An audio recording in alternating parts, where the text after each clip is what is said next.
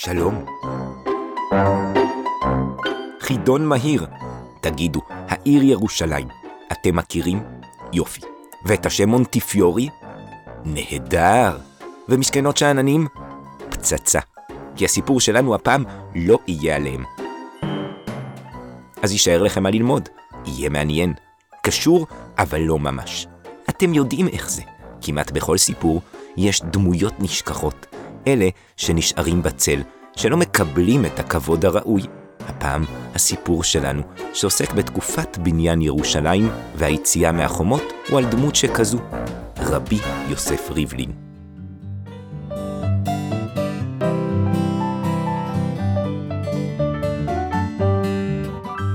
מעשה ונשמע סיפורים מיוחדים, סיפורים שילדים אוהבים.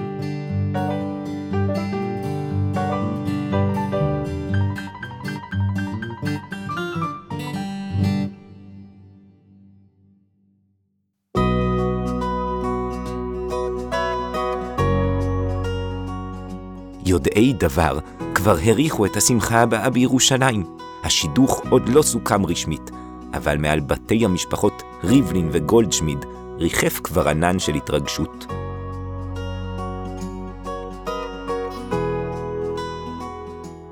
בקרוב שני הצדדים יסכמו על התנאים, והבחור יוסף יתארס עם הנערה שרה ציפה. אפשר היה לנחש שאם החתן הוא בן למשפחת ריבלין העמוסה בגדולי תורה ומנהיגים ציבוריים, קולות הששון והשמחה יישמעו טוב מאוד בחוצות ירושלים, עד כמה שאפשר לקרוא לעיר הזו, שנעשתה צפופה ודחוקה במיוחד, בשם חוצות.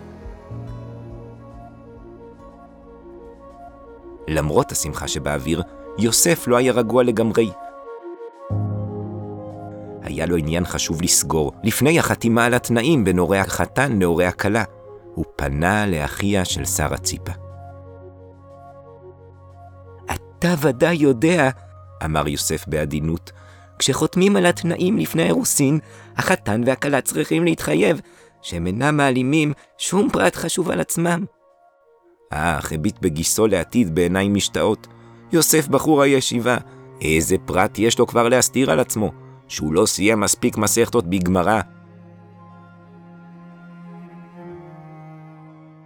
ובכן, אחרי שנתחתן, אמר יוסף הצעיר, אני חושב לעבור בהקדם האפשרי, כלומר, ברגע שנוכל, לבית אחר, מחוץ לעיר העתיקה. מחוץ? לעיר העתיקה? דור רביעי בירושלים שכמותו, לאן הוא יכול כבר ללכת? לחברון? אולי לצפת? אלו היו אז כמעט האפשרויות היחידות בארץ ישראל. איפה רוצה יוסף לגור? איפה תגור אם לא בירושלים? שאל בפליאה. חלילה, לא התכוונתי לעזוב את ירושלים, אמר יוסף. כוונתי להקים שכונה מחוץ לחומות של ירושלים העתיקה. אחיה של הכלה השתתק בתדהמה. זו לא הפעם הראשונה שהוא שומע על הרעיון הזה, לצאת מהחומות. העיר באמת נעשתה צפופה. ברוך השם, הגיעו אליה יהודים רבים, אחרי מאות שנים של שיממון. אבל אין מקום לכולם בין החומות. הרעיון, לצאת מהחומות הוא נצרך, אבל על אותו עיקרון אפשר גם להקים רכבת קיטור מירושלים לדמשק, ולבנות שכונה בלב סוריה העות'מאנית. זה רעיון מטורף ומופרך באותה המידה. אחיה של שרה ציפה לא ענה ליוסף, הוא מיהר לספר לאבא שלו על הרעיונות המוזרים של החתן המיועד. האב נחרד לשמוע שהחתן שלו משוגע, עד כדי כך שהוא רוצה לגור במקום מופקר ונטול הגנה, זמין לכל שודד, פתוח לכל רוצח. עם זאת, הוא האמין שהעניין פתיר. בסך הכל צריך להוציא מהבחור את הדיבוק, כלומר, את השד שנכנס בו.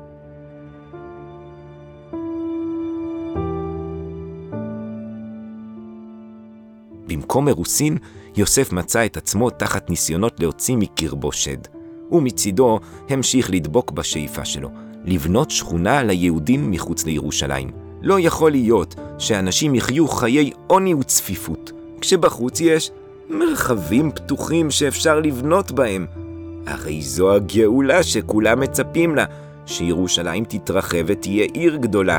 אז למה לא לעשות את זה? פשוט, לא?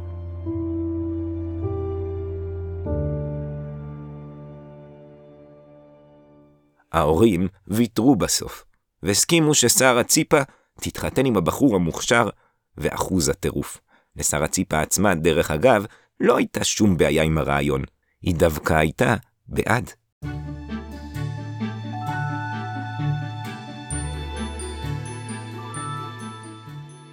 הרבה ניסיונות ניסה יוסף ריבלין כדי להקים את ירושלים שמחוץ לחומה. משכנות שאננים, השכונה שבנה משה מונטיפיורי עמדה על תילה, אבל לא כל כך נמצאו אנשים שהסכימו לגור בה לאורך זמן. אנשים פחדו. הסכימו אפילו לשלם להם על שיגורו שם. אבל העניים שבירושלים היו מרמים את מונטיפיורי ואנשיו, והיו מגיעים לבתים במהלך היום, וחוזרים לעיר העתיקה בלילה. יוסף לא התבטל. הוא נסע לחוץ לארץ, אסף כספים, אנחנו הולכים להקים ערך מגביות והקים חבורות, התארגנויות כדי לרכוש שטחים ולבנות אדמה. להפריח את השממה, הגאולה מתחילה חברים, אנחנו צריכים את העזרה שלכם. הוא לא רק דיבר, הוא לא רק אסף, הוא לא חשש גם לנחלך את הידיים. הוא הסתובב בשטח, ערך מדידות, דיבר עם חקלאים ערבים והתבונן במפות. אבל זה לא הלך.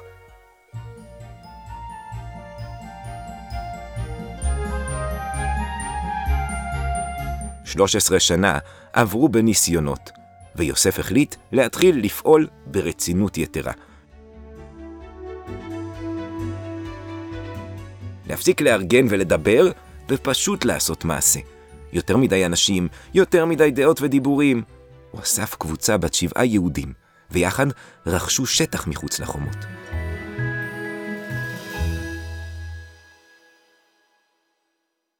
מאה ושבעים לירות טורקיות, זה היה הסכום ששילמו על הקרקע. והיה עוד, צריך לשחד כל מיני אנשים ולרצות כל מיני שכנים ומציקים למיניהם. זה כמובן עלה עוד. הקנייה הייתה צעד חשוב, אבל רק הראשון. השלב הבא היה להסכים לגור בשטח שנקנה. זה כבר לא היה פשוט. יוסף נטל על עצמו את האתגר. השאר היססו. אחד מחברי הקבוצה כתב עליו, על יוסף, בעיתון הצפירה. כאשר יסד שכונה ראשונה מחוץ לחומת ירושלים, בשם נחלת שבעה, ולא חפץ איש לשבת שם גם בחינם, יצא הוא וביתו והתיישב שם, ולא שט ליבו להשיממון אשר מסביב. בהתחלה גם אשתו נשארה בעיר, ורק יהודי אחד בשם ניסים שמש הצטרף אליו לשינה. מדי בוקר הייתה יוצאת חבורה קטנה מהעיר העתיקה אל השטח החדש מחוץ לחומות. אנשי המשלחת היו ממתינים ליוסף ריבלין, שהגיע מביתו, שם ישן בלילה. אחרי שווידאו שהוא עדיין חי, ולא נרצח או נטרף במהלך הלילה, חזרו אל תוך החומות.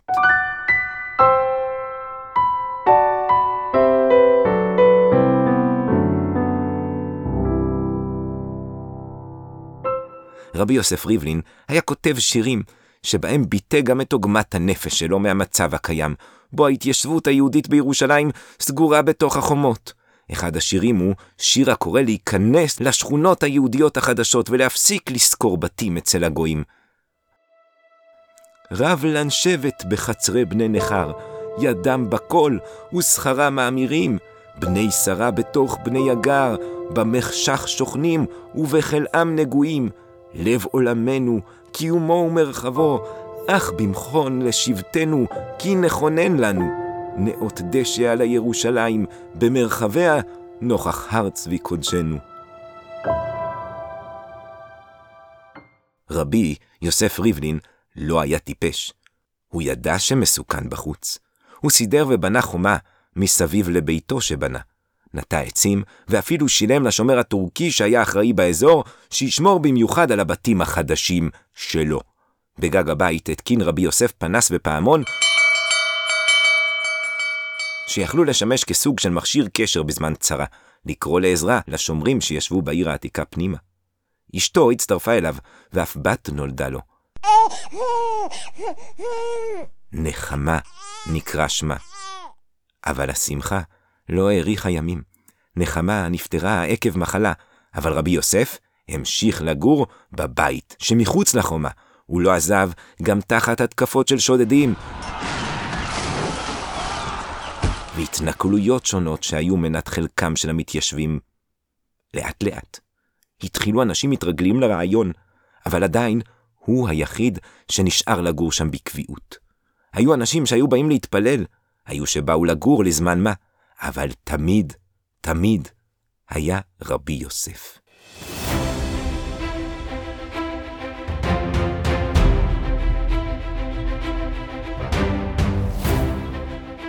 המסירות של יוסף עבור אנשי ירושלים לא הייתה לשווא. הרעיון לצאת מבין המצרים למרחב הפתוח הפך למציאותי, וגם אנשים שלא אחז בהם שד החלו לחשוב עליו ברצינות. כך נבנו עוד בתים ושכונות, כשיוסף ממשיך להיות אחת מהדמויות הבולטות מאחורי הבנייה והקנייה. אנשי ירושלים כינו אותו רבי יושה דר שטטלך מאכר, רבי יושה, בונה השכונות.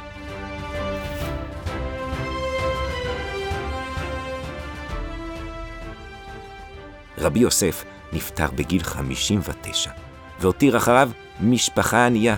מכל הבתים שמכר הוא לא הרוויח כלל. הכל נעשה לטובת אנשי ירושלים, אבל הוא הותיר אחריו שכונות חדשות, שהיו לעיר גדלה ומתפתחת ומורשת של בניין ומסירות. חברו הטוב, יחיאל מיכל פינס, כתב עליו בעיתון החבצלת. הוא האיש אשר החל בבניין הפרברים מחוץ לחומת ירושלים. הוא הניח את אבן הפינה לאגודת נחלת שבעה, וייסד את מאה שערים. כל הפרברים האלה, מצבות קיימות המה לדור דור, אשר אין בכוח כל עין צרה ולב רע לבטלן.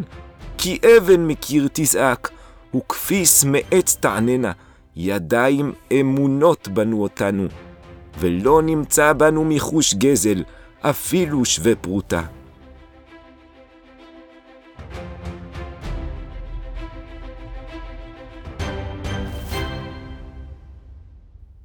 אז ילדים, אנחנו היום מסתכלים על ירושלים, רואים את השכונות, רואים את הבניינים, ומסתכלים על התגשמות החלום של איש אחד, רבי יוסף ריבלין.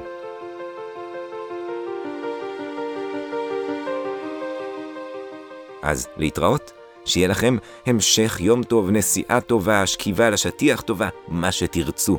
הרבה ברכה, אתם כמובן מוזמנים להמשיך ולהאזין לנו בכל אפליקציות הפודקאסטים השונות וגם בספוטיפיי ובאתר, ותשלחו, תשלחו אותנו לאנשים חדשים, כדי שעוד אנשים ייהנו מהפודקאסט שלנו, זה הדרך שלנו להגיע לעוד מאזינים, אז מראש תודה רבה לכם, ואתם גם כן אה, מוזמנים להגיב, אנחנו תמיד שמחים לתגובות, גם הפעם. שלום.